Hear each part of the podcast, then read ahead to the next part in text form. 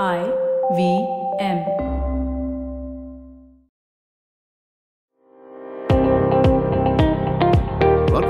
Things Policy, a daily podcast supported by Pragati, a flagship media initiative of the Takshashila Institution. We're a bunch of policy nerds based in Bengaluru, and we like to bring a fresh perspective to Indian affairs and an Indian perspective to global affairs. So grab a cup of coffee, sit back, and join us for today's chat.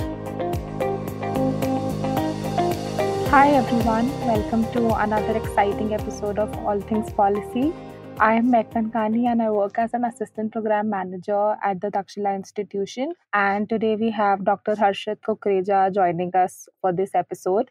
And in this episode, we'll be talking about what exactly is medical pluralism, the needs for it, how the pandemic has highlighted probably the need of medical pluralism, not only in India, but across the world. But apart from that, we'll also be talking about how, due to lack of evidence and research, the pluralistic approach of medicine is actually being more harmful than good, and it's causing some consequences that it shouldn't. But before we begin and before we dive into the topic, I'd like to bring to your attention that the applications for Takshashila's one-year postgraduate program in public policy and the three-month graduate certificate in public policy program are now open.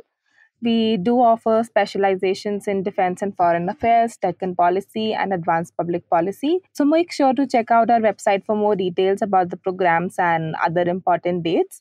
Hi, Harshit. How are you? Hi, Mehak. Thanks for having me. I'm well. How are you?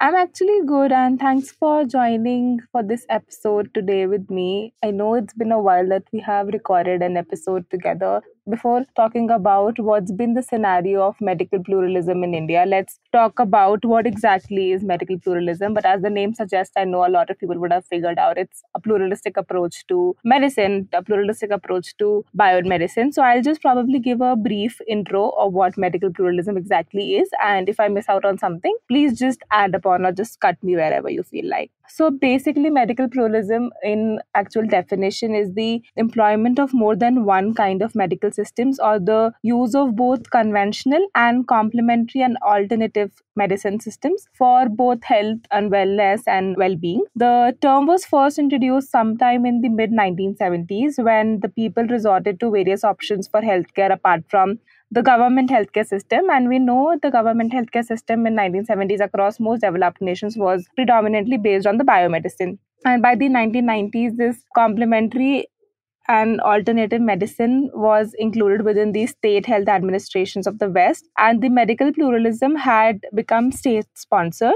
So I know medical pluralism, if we talk about it, it's a very new term, like people haven't really heard of it. It's a modern phenomenon. But we also have to realize that it's no longer just confined to deprived societies. For example, if you think of traditional sources of medicine, it's most likely we think about it's been used in like most underdeveloped or developing nations. But I know in India, we do have a lot of traditional health systems with both codified and non-codified. But across in several developed nations also, we know that there has been this growing majority of people using Ayurveda or other sources of traditional sources of medicine. So if we have to talk about, Harshit, a brief idea of different kinds of traditional medicines in India, how would you want to describe them? How would you want to probably differentiate it? So, Mehak, I think I disagree with you on your sort of like definitions. In toto, in actual, there's only one basic system of medicine that is like evidence-based medicine.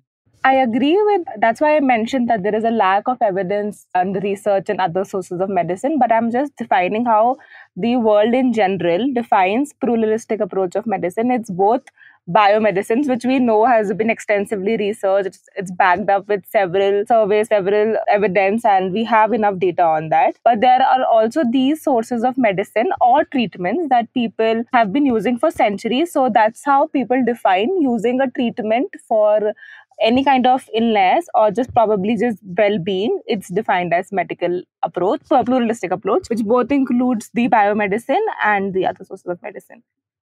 Mehak, so to bring more clarity to the conversation, you are referring to biomedicine to sort of and equivalent and synonymous to what we call as modern evidence-based medicine, right? So no, I'm not exactly sure if because you will have a better idea of how medicines function. But what I am defining it as two kinds of sources of medicine, which are probably backed with evidence and some which are not enough backed with evidence. One is these traditional sources of medicine, which can be codified or non-codified, which can be documented, non-documented, which are now being used or not being used. But we know they existed or they exist. And this kind of medicine, which has been tested, which has been proven over decades, it has been backed up with extensive research and data, and which we know actually works. And now most government healthcare systems across the world are using it for like over a century now. That's how I define the two categories. So biomedicine, what a conventional definition is, basically a branch of medicine in which you apply in total biological and physiological principles through clinical practice. So you use standardized sort of like treatment, which you know works on a molecular level. Then you go to the macro level, then you do tissue level studies, then you shift to an animal level studies, and then human trials, and then you introduce them into clinical practice. So this was just a sort of help explanation to bring clarity to our listeners so that there is no confusion with the definition and different vocabulary that we tend to use. So like if you have to name a few kinds of traditional forms of medicine, I know a few, like I know there is Ayurveda, I know there is Unani, I know there is homeopathy. So do you know some other kinds of traditional medicines that India or probably South Asian countries that have been using for the larger part of their existence? So yeah, except I think all you mentioned. So I'll do a recap. Ayurveda is basically the system, alternative medicine system, which is established in and used in India, Nepal and a lot of countries around us, and has been in the Vedas. Sort of the background is the Hindu system of medicine. Unani is the traditional form of medicine, and this is backed by sort of like it is the Arabic traditional medicine and is practiced in on and off in the Muslim culture in South Asia and some parts of Central Asia. Siddha has its origin in the southern part of India and is also one of the ancient sort of like alternative medical system. And homeopathy has its origin in Germany. So now it is not used in Germany a lot. It is very popular in India. So this is basically the acronym. The Ministry of Ayush is the acronym is Ayush. A is for Ayurveda, Y is for Yoga, U is for Unani, S is for Siddha, and H is for homeopathy. Yeah, you're correct. Like I know, like it was a department for traditional medicine, which was now later converted in 2014 into a Ministry of Ayush. Actually, that reminds me of an important point which I wanted to discuss later, but let me just bring it here since we're talking about Ministry of Ayush. I have the first question that I have is that for the longest time in the Indian context, we know that medical pluralism has been spoken about. As far as if we go back to probably 1950s, there was the Mudaliar Committee, probably the Health and Survey Planning Committee, which was set up probably at the end of second five-year plan in 1959 to probably survey the progress that India has made across health services and with the recommendations for future development and expansion of health services. And the committee somehow supported the need of different approaches towards medicine and also promoted Ayurveda and homeopathy at that point in time. Before that also, we also did have like Sokhi committee, which also emphasized the need for giving a degree qualification to students already qualified in Ayurveda. And then we know there have been the assertion of across national health services that it should be based on both modern medicine and different traditional medicine. And in 1983, we know that homeopathy was further recognized. But in the current context, if we know, I think you'll also agree since you have also practiced medicine for a while, we know that the importance that it's given to probably a modern medicine doctor who practices modern medicine, the same kind of treatment in terms of both remunerations or in terms of both respect is not given to an Ayush doctor. And we know that there is a problem of how one is recognized and how the other is recognized. I know like for the past, 8 years now, that there have been several steps taken in the direction that the ministry has been developed, the ministry is promoting.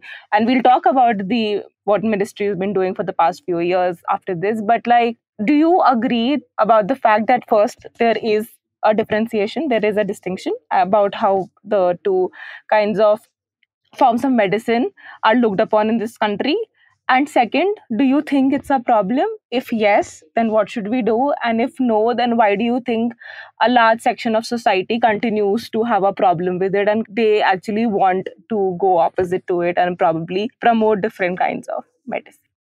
Yeah, so first, let me make a very clear point. All these alternative systems of medicine, the principles which they are based on and the sort of the standards and the practices that they have today, this is all based on pseudoscience. So these are not sound principles.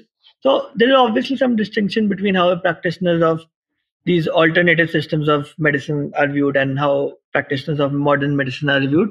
I don't think that is a problem that should be looked upon. Not the main issue is that there is no evidence backing these systems. So if you look at a lot of successful interventions in the so-called, we call it modern, I think, because there is a lot of distinction, people's perception between that modern and traditional. But coming back to my point, so if you look at a lot of successful medicines, they were derived from what we say are traditional sort of drugs. So if you look at, there's a very famous drug which is now used all over the world, in Africa, in India. It's called Artemisinin. It was developed from Chinese traditional medicine by a doctor who won the Nobel Prize in 2015 for the same. So if you take and substantiate the previously used drugs and previously used any substance which is used, and you are able to back that with evidence. So the thing is, for instance, there are like 100 sort of compounds in the traditional system. And they have undergone a lot of trial and error in the last few 100,000 years, whatever. So some of them are really good, but don't know how they work. What is their efficacy? What is their adverse effects profile? What is their effectiveness? Where can they be used? What would be the cost? And the Ayurvedic drugs, for instance, the Ayurvedic drugs which are provided now, there were a lot of substances in that. What we want is that only the main compound, which has the effect on the body, should be given in a purified form. That is what sort of like modern medicine is. So let me get this point straight, Harshit. I'm actually confused with your opinion on any form of alternative source of medicine. Are you saying we should completely do away with them? Or are you saying that we should probably spend more resources, more effort into researching about them and then probably making them available for a larger public? Because we know that anything that we use on a daily basis, if not taken in appropriate quantity, will have a problem. So, but like, just let me know before we take the break that are you saying that the problem is of not doing away with it, or the problem is not having enough backing and research for it?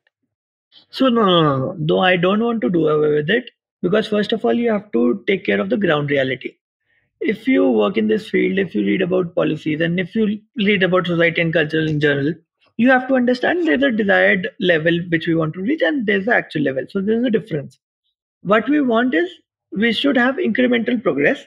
And what I suggest is that we should spend more resources, more research should be done on these traditional systems, because a lot of these things, they work to a certain extent for a certain diseases with a certain adverse effect profile. So more research, you cannot ban any of the systems in this country right now. So yeah, so we'll pause for a break now, but like after the break, we'll talk about how the pandemic, and actually in pandemic, there was a sudden growth of use of alternate sources of medicine, right? Like people were using homemade medicines, people were promoting, there was a lot of misinformation about it. So we'll talk about that after this break, and we'll pause now. And then listeners, we'll see you right after the break.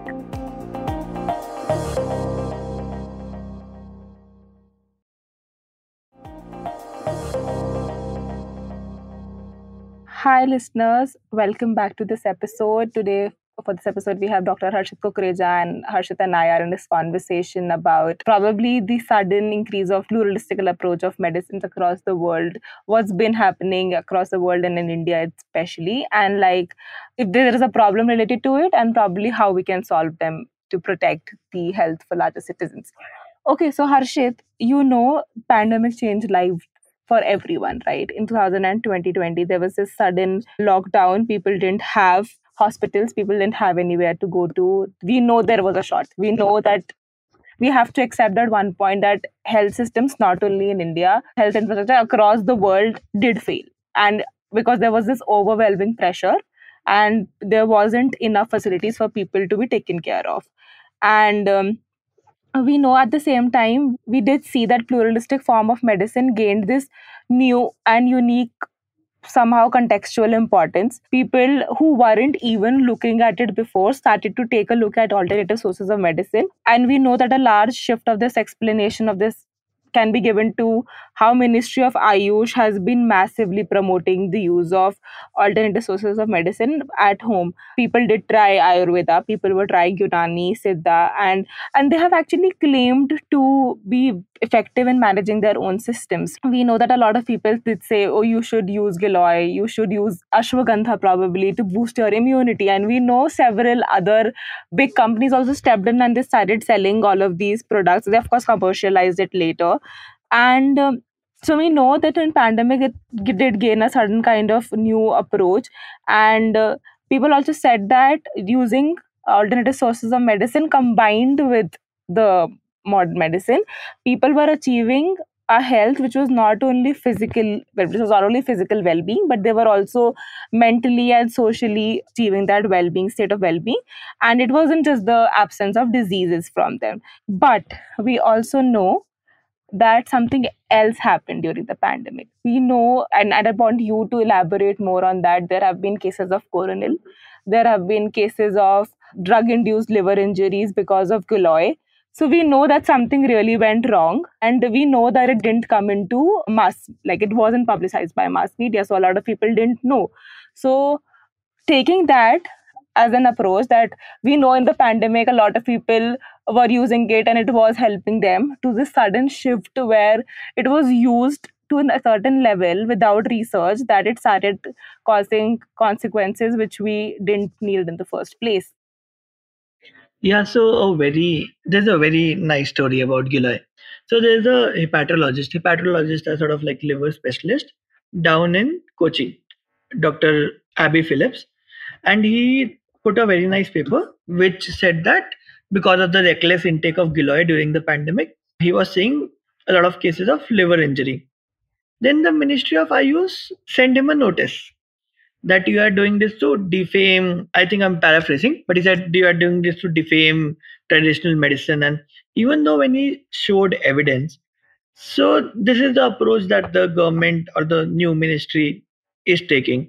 Instead of sort of doing more research into these traditional systems and sort of at least making sure that there's no harm associated with them, they are going the other way. So in the pandemic, there's one caveat. So there was a lot of increase in traditional systems, use of traditional systems in urban sort of middle class and upper middle class, the elites, in the urban elites. And there's a selection bias in this because we live in that society. Rural India and the poorer section were always using this. And there was an increase in them also. But we also saw that increase. And because of this, and the worst thing is they claim that any medicine that is part of sort of any traditional system has no side effects. It has no adverse effect profiles.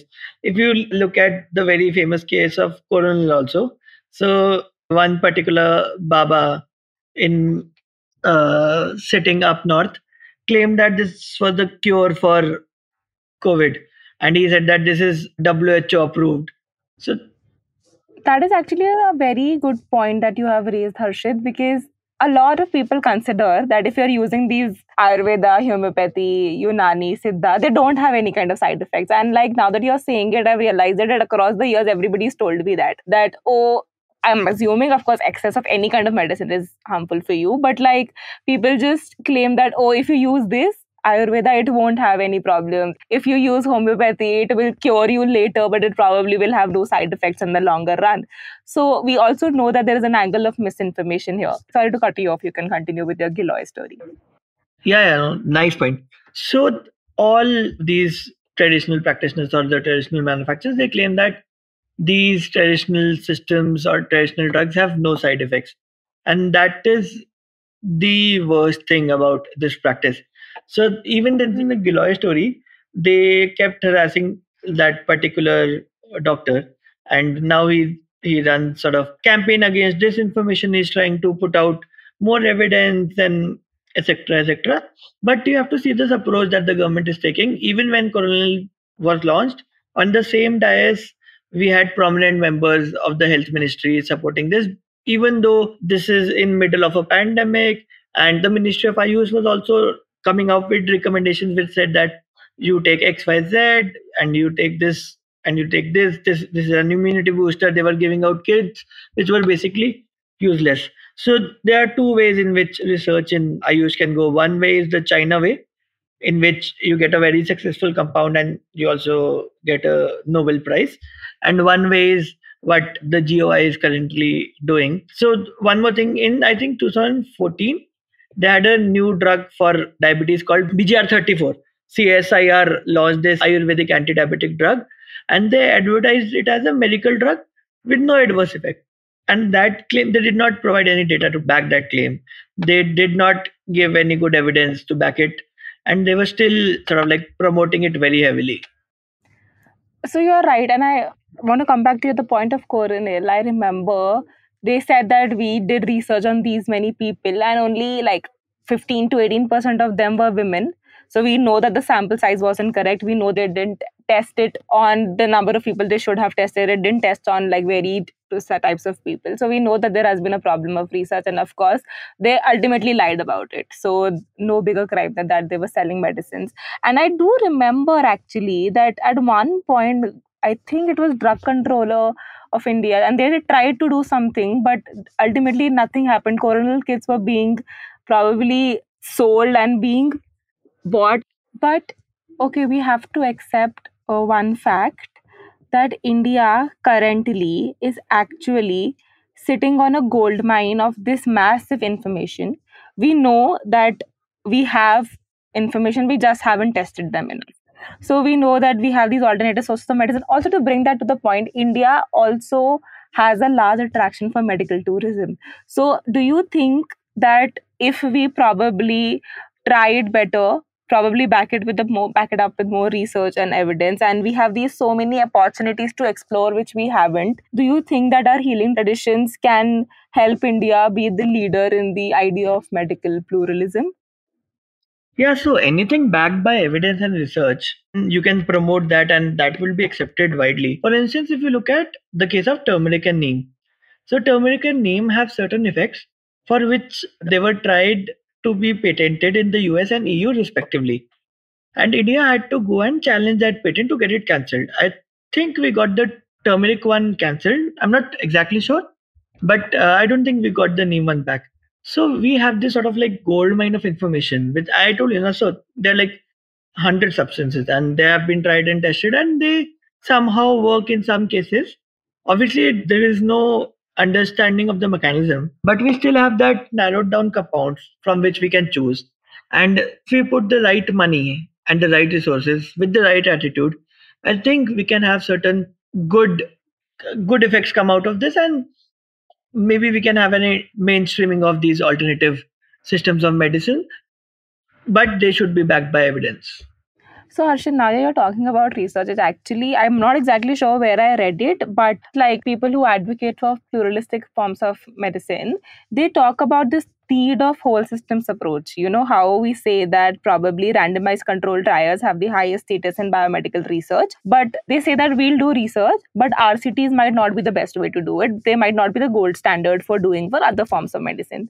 And they say like probably observational studies, factorial designs, preference trials, all of these systems should also be used for testing the treatments for traditional research, and they are more suitable for evaluating the outcomes of a traditional source of medicines because they are cheaper, they have higher external validity, and they're probably better equipped to accommodate the medical logics and therapeutical goals of traditional resources of medicine. So what do you have to say about this idea of moving from one kind of evidence to probably the need of whole system research? Do you think we should, apart from RCTs, we should also think about some other kinds of research methods?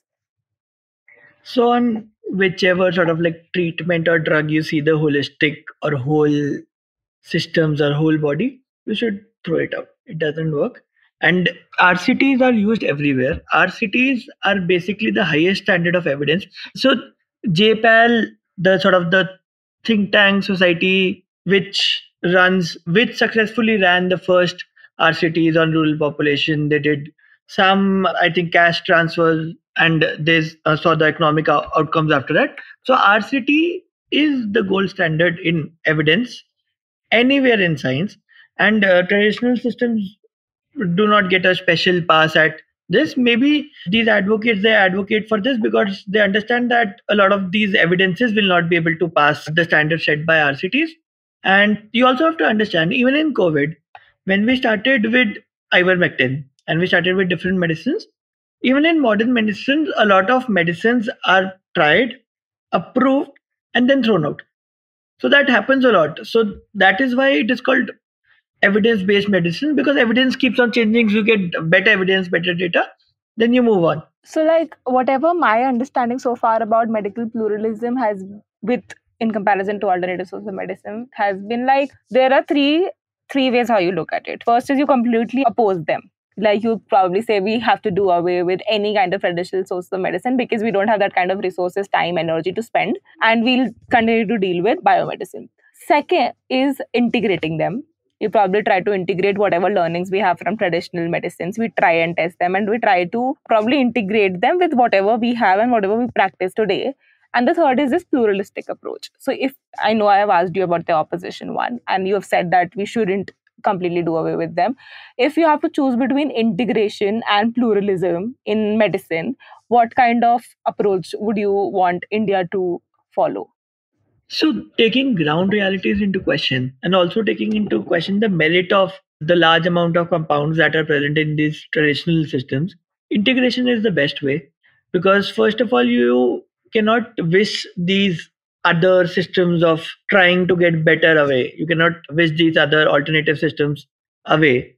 You have to bring them into the evidence fold. So you pick and see what works and throw away the rest. So now I think we have a fair idea that we want India to do is probably encourage, cooperate, and probably research and have a very honest, open cooperation between different sources of medicine. And we have to agree that there will be times that medicines will fail, the tests will fail. But in just fear of that, we shouldn't not do the tests, or we shouldn't do tests which we know will be passed by these alternative sources of medicine, right? Yeah, I completely agree with you. You shouldn't just because you think that maybe this compound will, maybe Giloy will not pass the RCT, not do the RCT. So I think this has been the government's current approach, because if you look at the new draft of the Drug, Cosmetic and Medical Devices Act, the bill they put out, they had very different standards for the traditional systems of medicine. Modern medicine is supposed to go through a lot of evidence. The traditional systems were not. They said, oh, so is it mentioned in the sort of the book which says that this works for this? So then it is all right. Then you can prescribe it and sell it. Yeah. So I think the idea that it is that probably just have enough evidence and back them up, and then probably, and there is no harm in then promoting them and selling it to larger audience, both India and worldwide, once we have enough evidence for it. So Harshit, thank you so much for joining us for the episode today. It was an interesting conversation, especially about your point, how we promote that any kind of alternative source of medicine, there will be no side effects to it. So I think we haven't really thought about it. And it's also very sad and strange that the large mainstream media doesn't talk about it. I wasn't aware about Giloy before I spoke to you about it. I wasn't aware about the diabetes drug. So I know like we don't really talk about it, and I think we should. But thank you so much for joining for this episode. Thank you, Mehak. Thank you so much for having me. Yeah, and to all our listeners, please keep listening to All Things Policy. We'll be back with another episode tomorrow on another topic of policy importance.